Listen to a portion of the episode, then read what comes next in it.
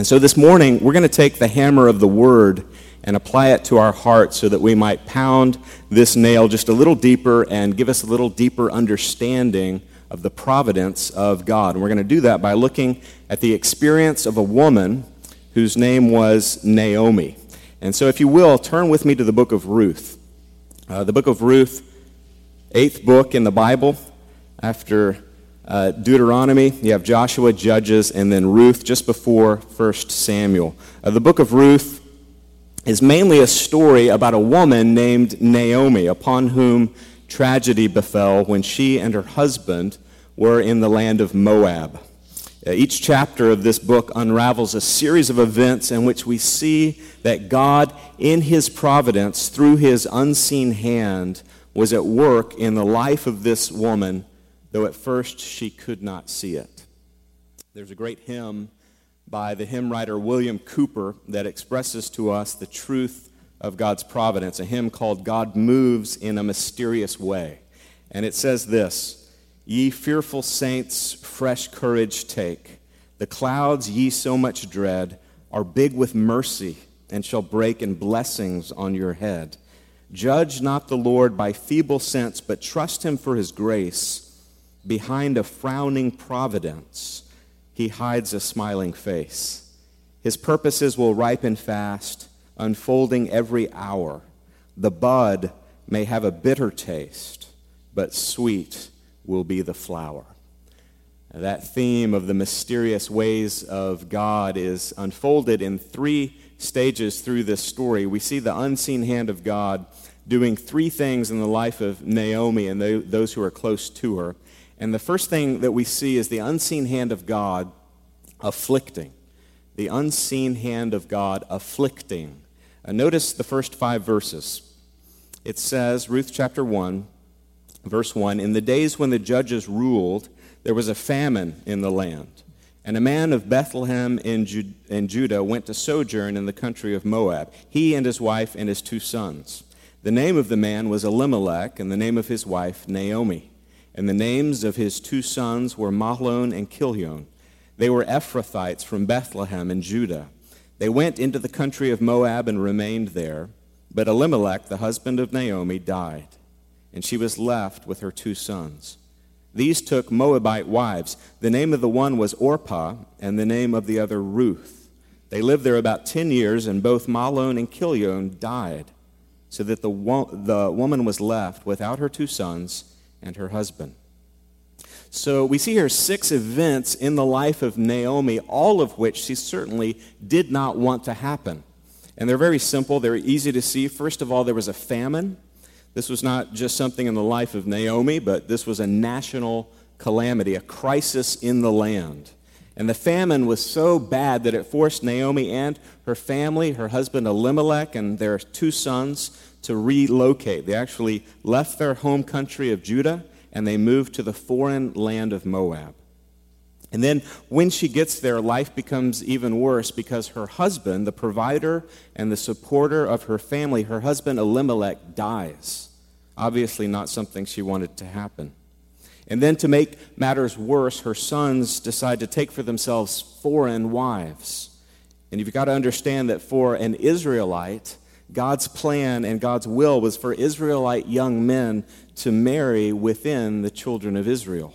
And so there is little doubt that Naomi probably was very deeply grieved to see her two sons take for themselves these foreign women, these Moabite women.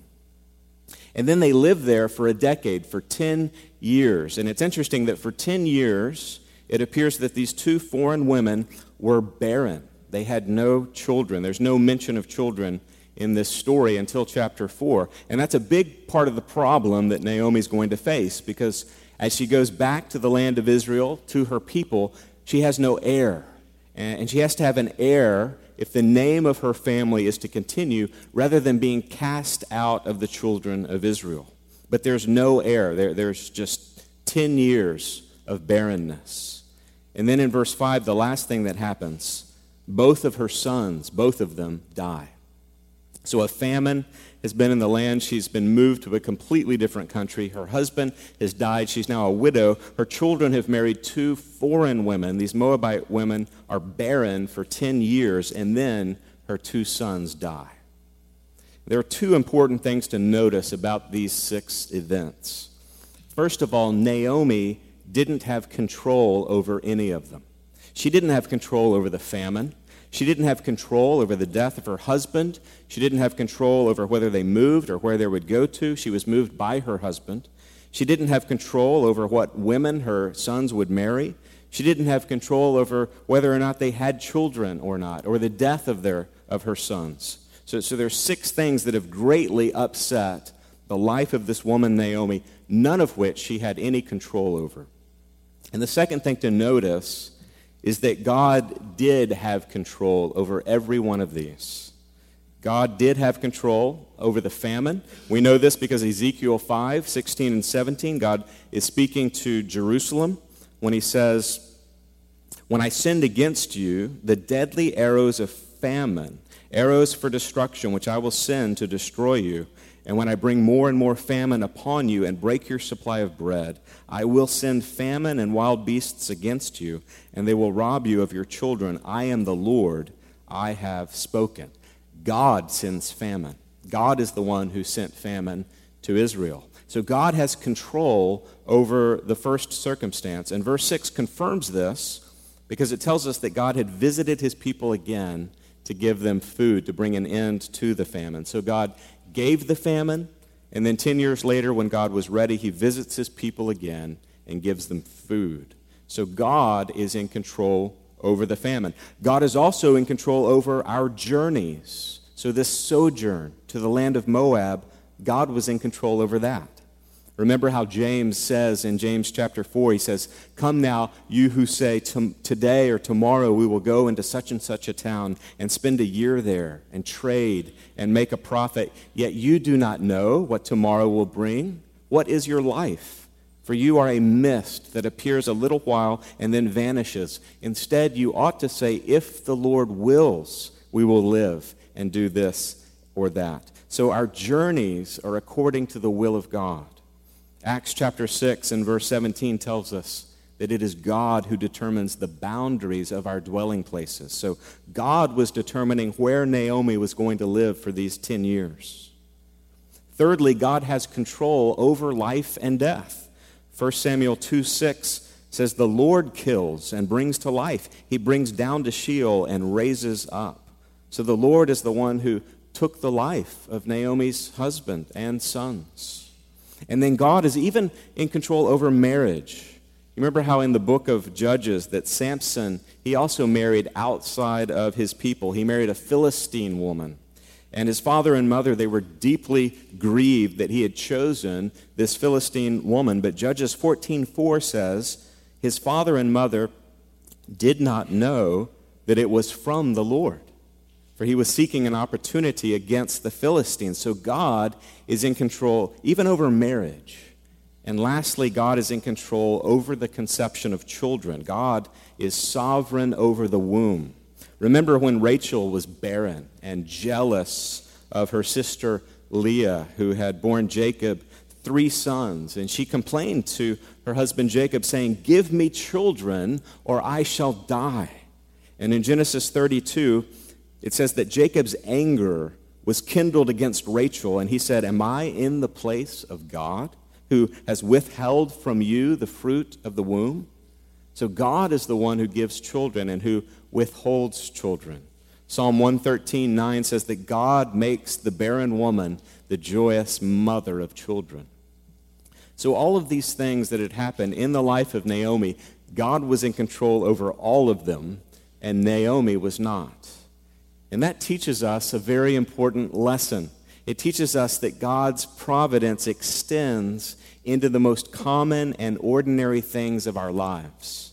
God's providence extends into the most common and ordinary affairs of life, such as food and famine, journeys and dwelling places, life and death, marriage and the bearing of children.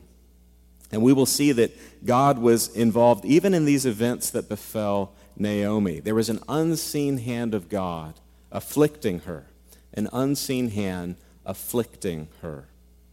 In verses 6 through uh, 14, Naomi, she decides to go back to Bethlehem, and she tells her daughters in law to, to just go back to their, own, to, to their people. And the dialogue here is very important. Look with me at verse 11. But Naomi said, Turn back, my daughters. Why will you go with me? Have I yet sons in my womb that they may become your husbands? Turn back, my daughters. Go your way, for I am too old to have a husband.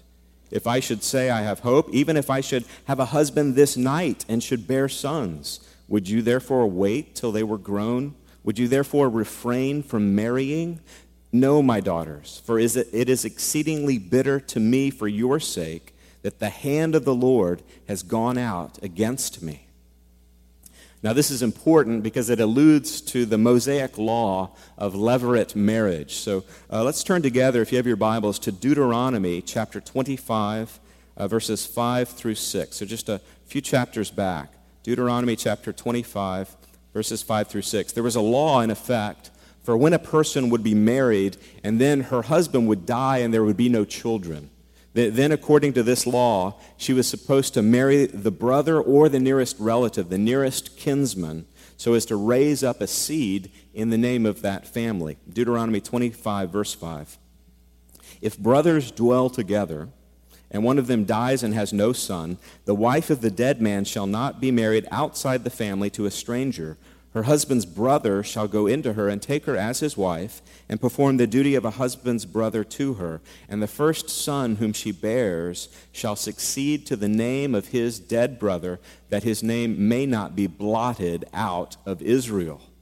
So that's what, that's what was at stake with Naomi. The name of the family would be blotted out of Israel unless there was a seed raised up for her.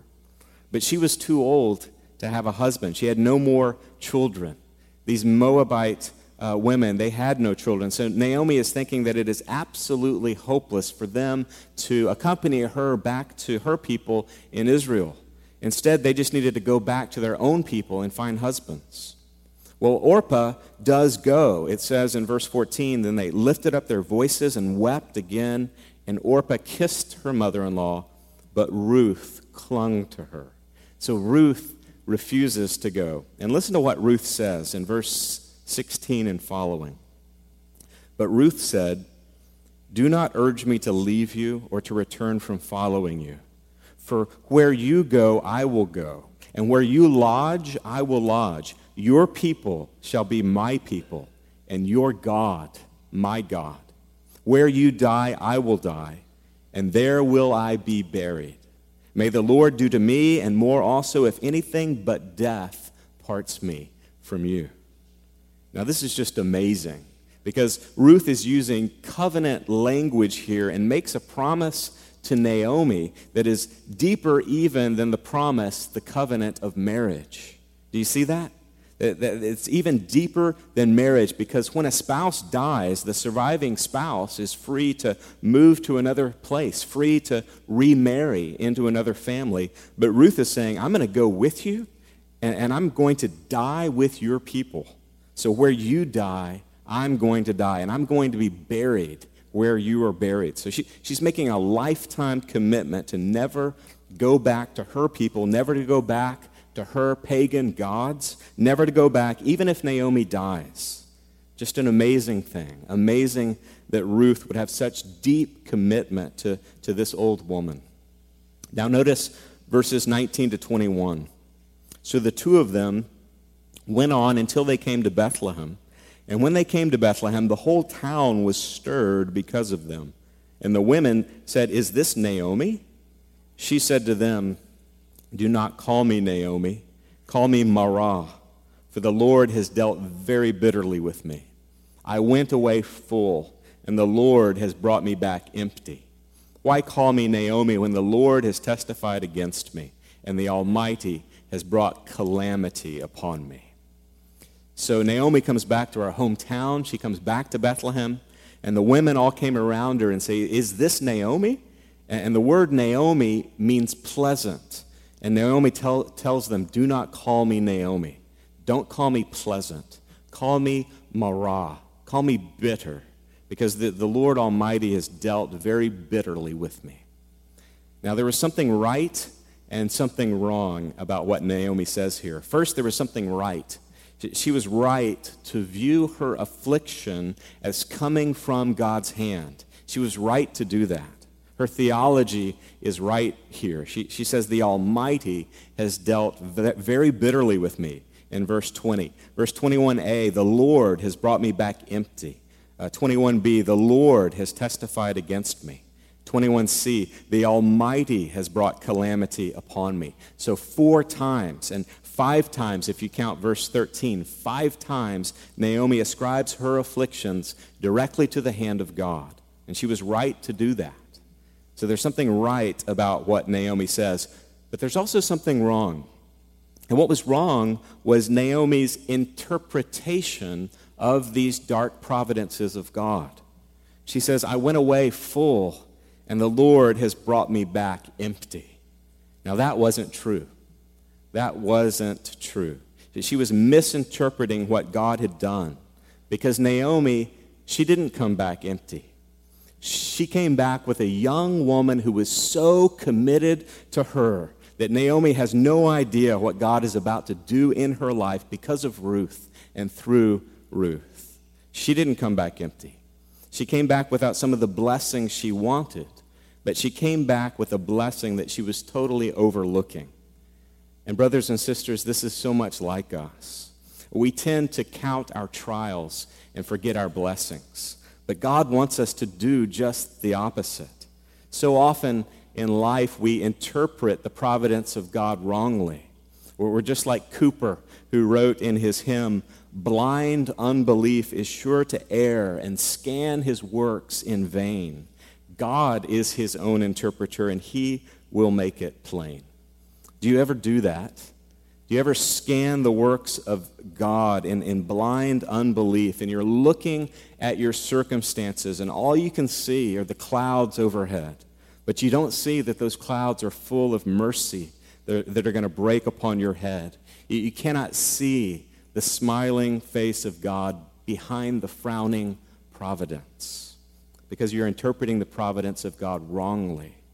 And so often we do that.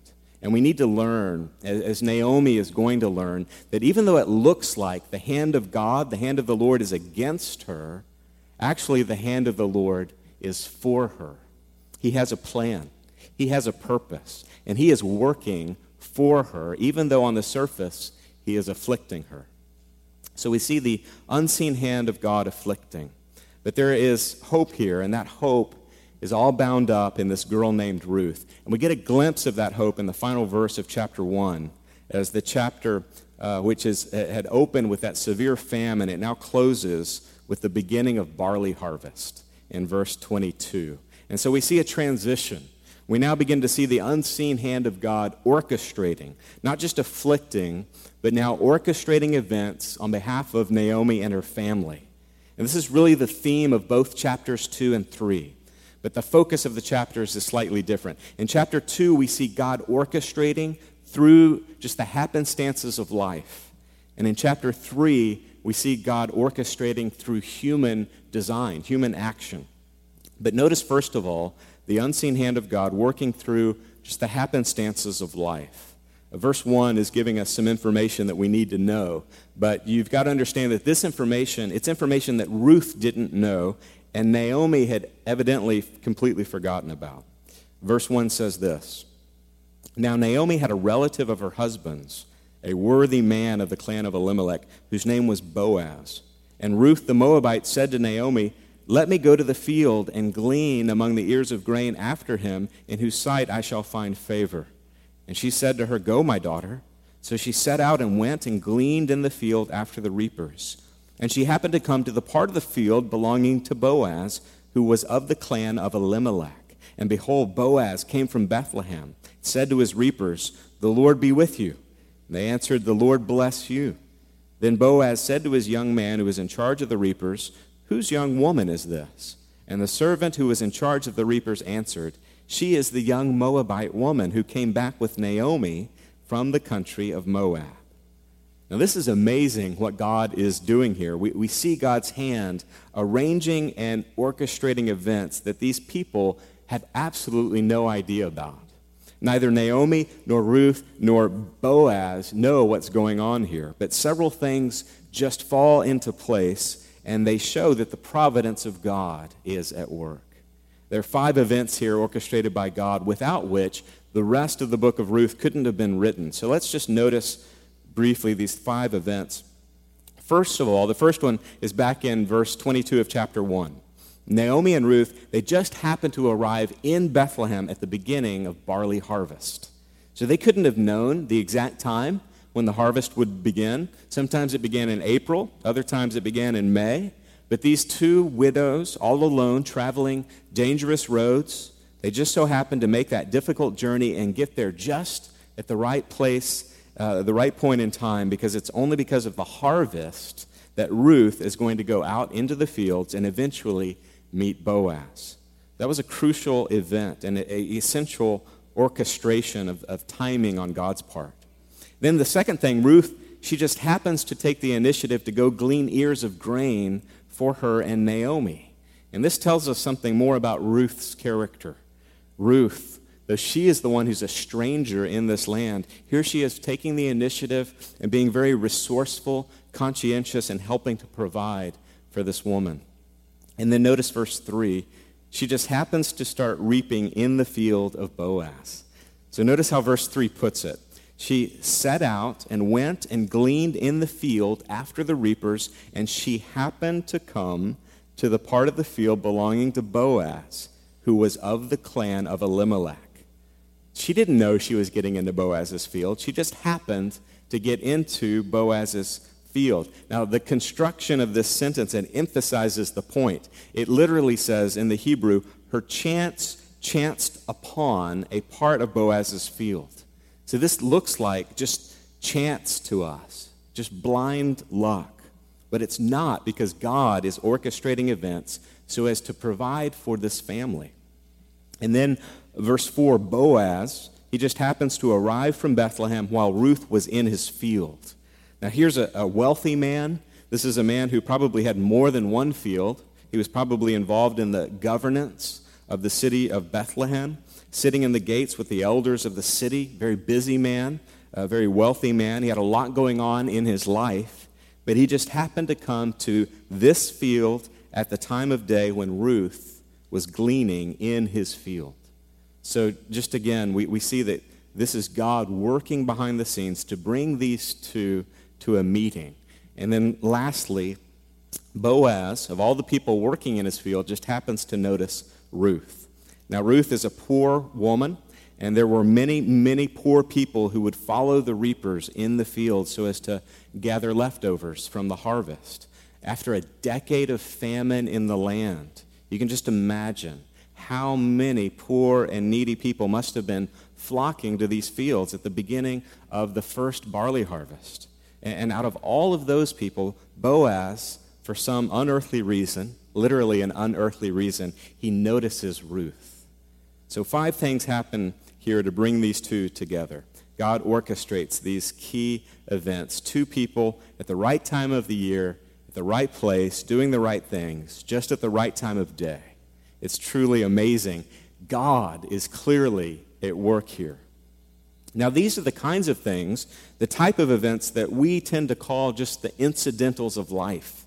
These are the things that seem trivial to us. These are just small, just happenstances. But God was at work in them.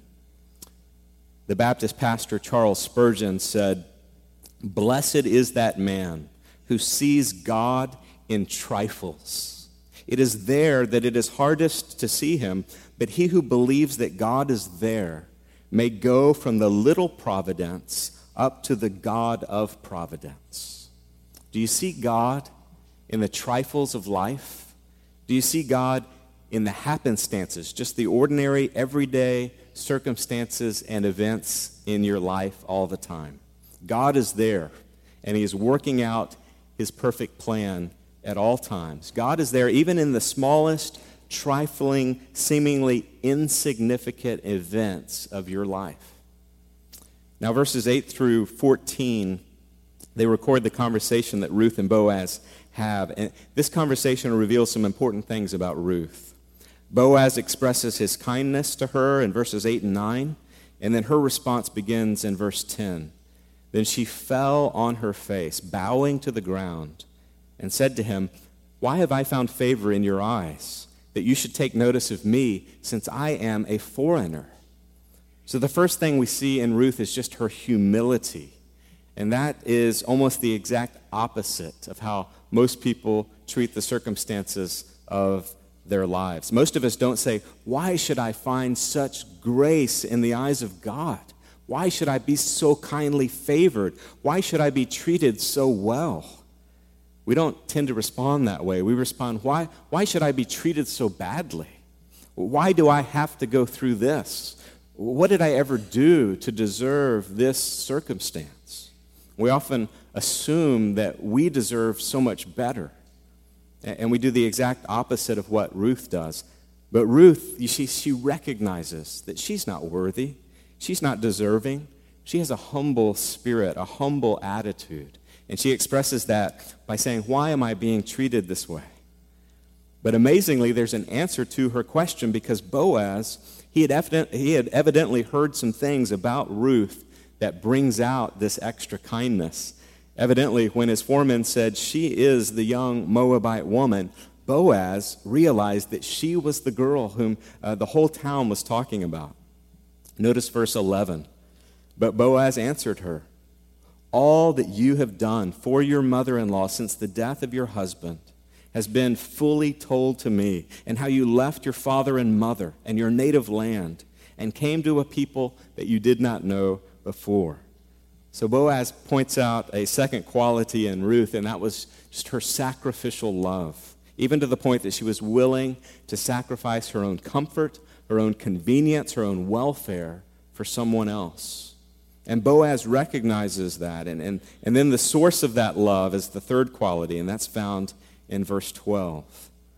The Lord repay you for what you have done, and a full reward be given you by the Lord, the God of Israel, under whose wings you have come to take refuge. So there it is. She trusted in God. She came to take refuge under the wings of the one true God. Now, have you ever wondered why this book focuses on Naomi's bitterness and her difficulty, but never once mentions Ruth was ever bitter or afraid?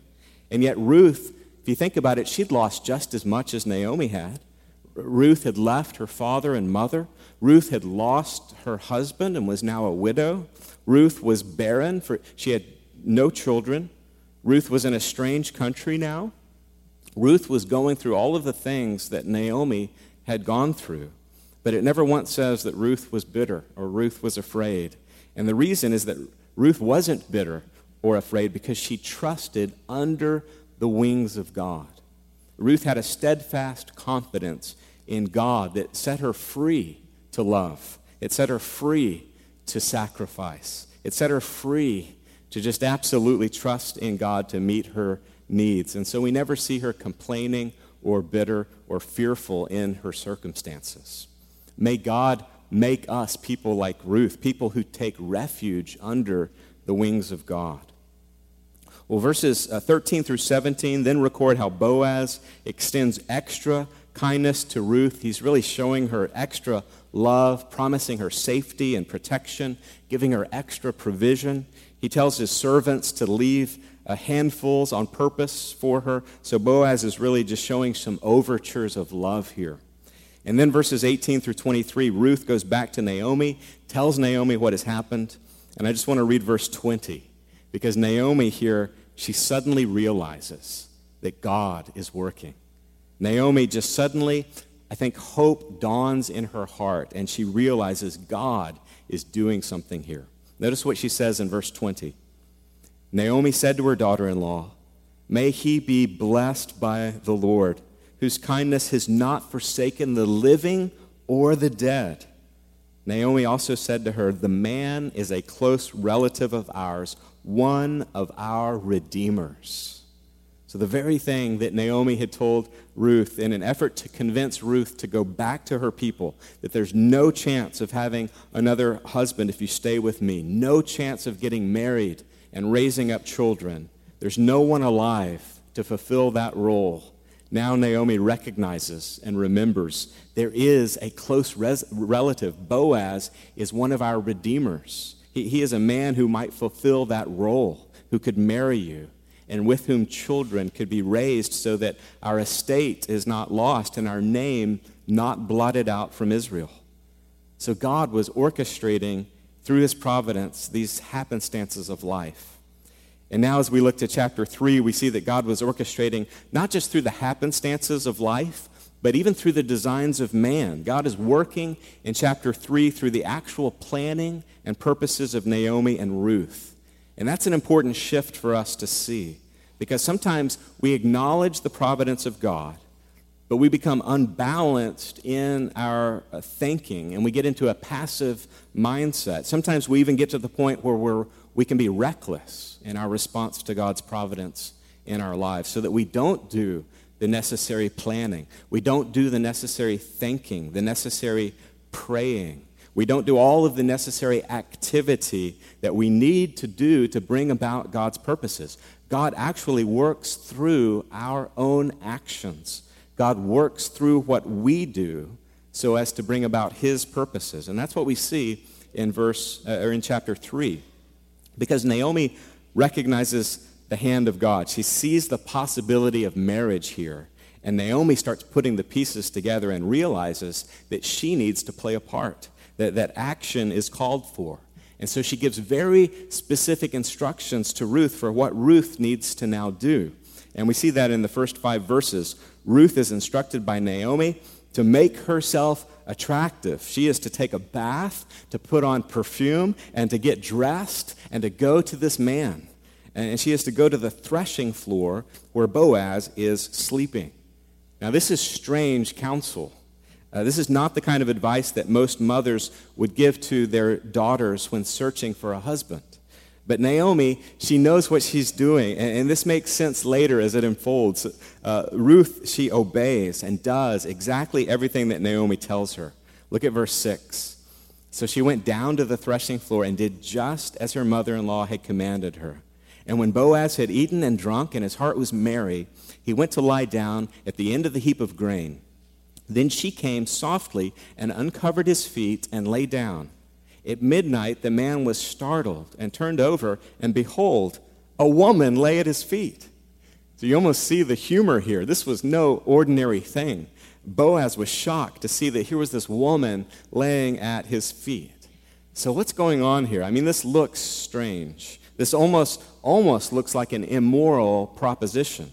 But we know that that's not what it is, and we know it's not because of the words that are spoken here. Notice what Ruth says down in verse 9. He said, Who are you? And she answered, I am Ruth, your servant. Spread your wings over your servant, for you are a redeemer. Now, the only other time that this phrase of spreading a wing or a skirt, as this word can be translated both a wing or skirt, uh, the only time this phrase is used of, of spreading a wing or a skirt over someone else in the context of, of lovers is in Ezekiel 16:8. The Lord here is talking to Israel as if the Lord was the husband and Israel was the bride. And this is what the Lord says. Ezekiel 16:8 When I passed by you again and saw you behold you are at the age for love and I spread the corner of my garment over you and covered your nakedness I made my vow to you and entered into a covenant with you, declares the Lord God, and you became mine. So God speaks to Israel in these same terms, and the terms are of covenant love. And what Ruth is saying to Boaz is make a covenant with me. This wasn't a proposition for a one night stand.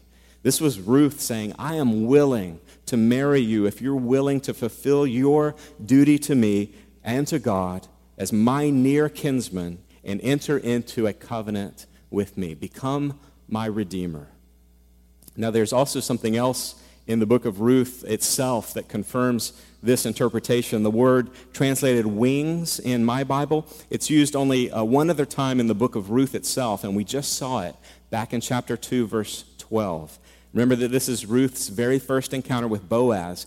Boaz is speaking to Ruth, and he uses these words when he says in verse 12 of chapter 2 The Lord repay you for what you have done, and a full reward be given you by the Lord, the God of Israel, under whose wings you have come to take refuge. It's the same word. And so Ruth comes to him and she uses the same language and she says, Boaz, spread your wings over me.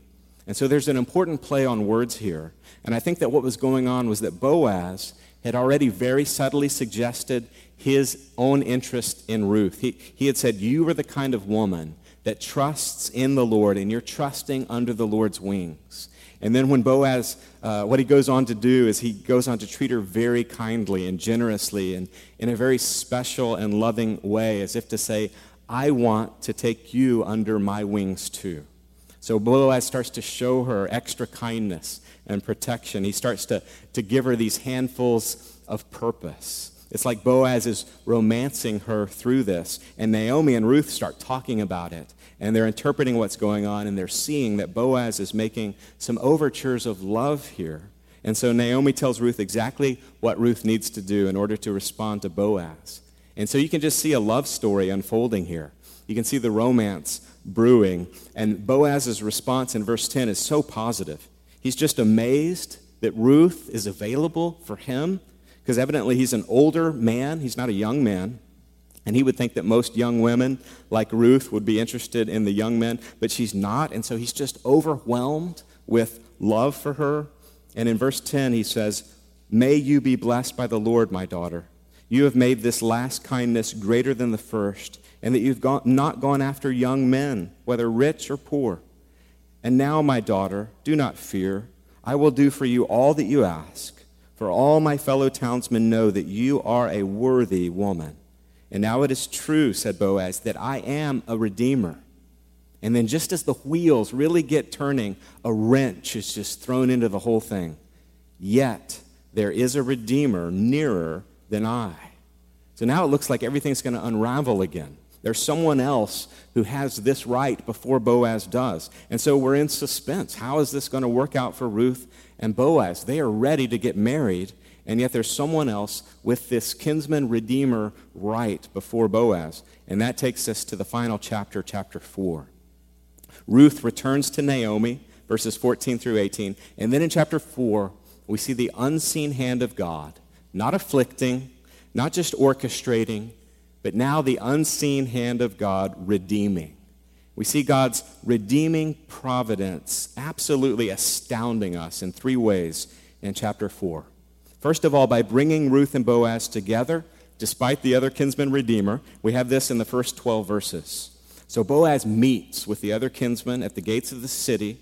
And at first, the other kinsman says that he will redeem for Naomi in verse 4. But then Boaz tells him that if he's going to redeem the property of Naomi, the inheritance, it's going to involve a marriage to Ruth. And then the kinsman, he says in verse 6, I cannot redeem it for myself, lest I impair my own inheritance. Take my right of redemption yourself, for I cannot redeem it. Marrying Ruth and raising up an heir in the name of Elimelech's family meant that when the Redeemer died, the property he acquired would go back to his present uh, family, not to his present family, but to the, the heir in the line of Elimelech. So the Redeemer's estate would fall into the family of Elimelech, and he was not willing to let that happen. And so Boaz and Ruth are finally able to get married. It's a happy ending. And after all that's happened, that is just astounding. But there's more than that, because this turns out to be a very happy ending also for Naomi. We see this in verses uh, 13 through 16. Ruth and Boaz, they come together. The people are blessing them. And they say in verse 12, May your house be like the house of Perez, whom Tamar bore to Judah, because of the offspring that the Lord will give you by this young woman. So there's a prayer here that this woman who was barren, remember, barren for 10 years, that she's going to have children. And you've got to understand that if, if Ruth, if she remains barren, Naomi, she's still left with this problem. Because unless there is a seed in the family name, in the line of Elimelech, then that, that line of Elimelech is going to be lost.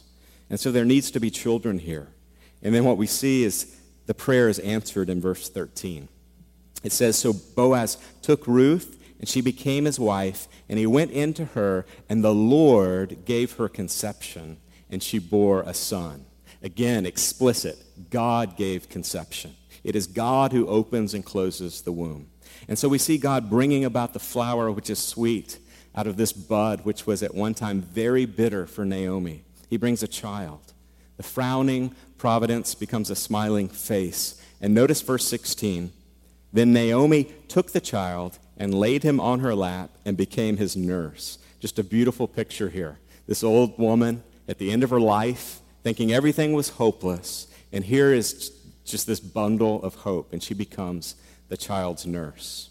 So God, through his redeeming hand, he amazes Ruth and Boaz. His redeeming providence astounds Naomi in granting a child in the line to her husband's name. But you know what? There is even more going on here than that. The next verse reveals it. God's redemptive providence it astounds all of us because through this family, a Savior will be born. You see what God is doing here. This was part of an immense plan in history because this son, this son of Ruth and, and Boaz, is Obed. And Obed's son is Jesse. And Jesse's son is David. And David's son, the son of David, is Jesus Christ the Messiah. And our salvation is a result of this union because through this family, all of the nations would be blessed as a Savior would be born to take upon himself the sins of the world so that all who put their faith in him will be saved, eternally saved. And, and so God was working out purposes that were greater than just the love life of this man and woman greater than just the broken heart of this bitter old woman. God was working out purposes to save a people for his name. And that is amazing. God is exalted in his providence. And you know what? They didn't understand that. They didn't see that. They could not see all that God was doing. And you cannot see all that God is doing in your life now either. are there events and circumstances in your life today that you think maybe are, are totally out of control? They may be totally outside of whatever you would have planned for, for yourself. And you might not live to see the fruit that God intends from that affliction. But you can trust in God. You can trust in Him because God works out great purposes. If we are God's children, we are never victims. We are never victims, always beneficiaries of God's providence. He is always working, and He is always, always working for our good. Romans 8:28, that's what this passage that we heard earlier in the service teaches us. God works all things together for good for those who love him, who are the called according to his purpose. Brothers and sisters, it matters not how bad the circumstances are in your life. Whatever it is, I want you to know God has promised you, and His word is sure, that that will work together with everything else for your good and for His glory. So trust in the providence of the Almighty God. Let us pray. Our great, merciful God and Heavenly Father, how we thank you that you are a wise and a loving and gracious and powerful God we thank you that you're powerfully working out good in the lives of your people, even those here today who are dealing with a physical problem, a family problem, distress over relationships, job situations, financial situations, whatever circumstances that have been brought into their life by your wise and unseen hand. We thank you for this reminder from your word and we ask that the nail of this truth might be driven just a little bit deeper into our hearts so that we will walk away from this service like Ruth, trusting under your wings. Fill our hearts with unfailing confidence in your good and gracious providence to the glory of our precious Redeemer, our kinsman Redeemer, Jesus Christ, in whose name we pray. Amen.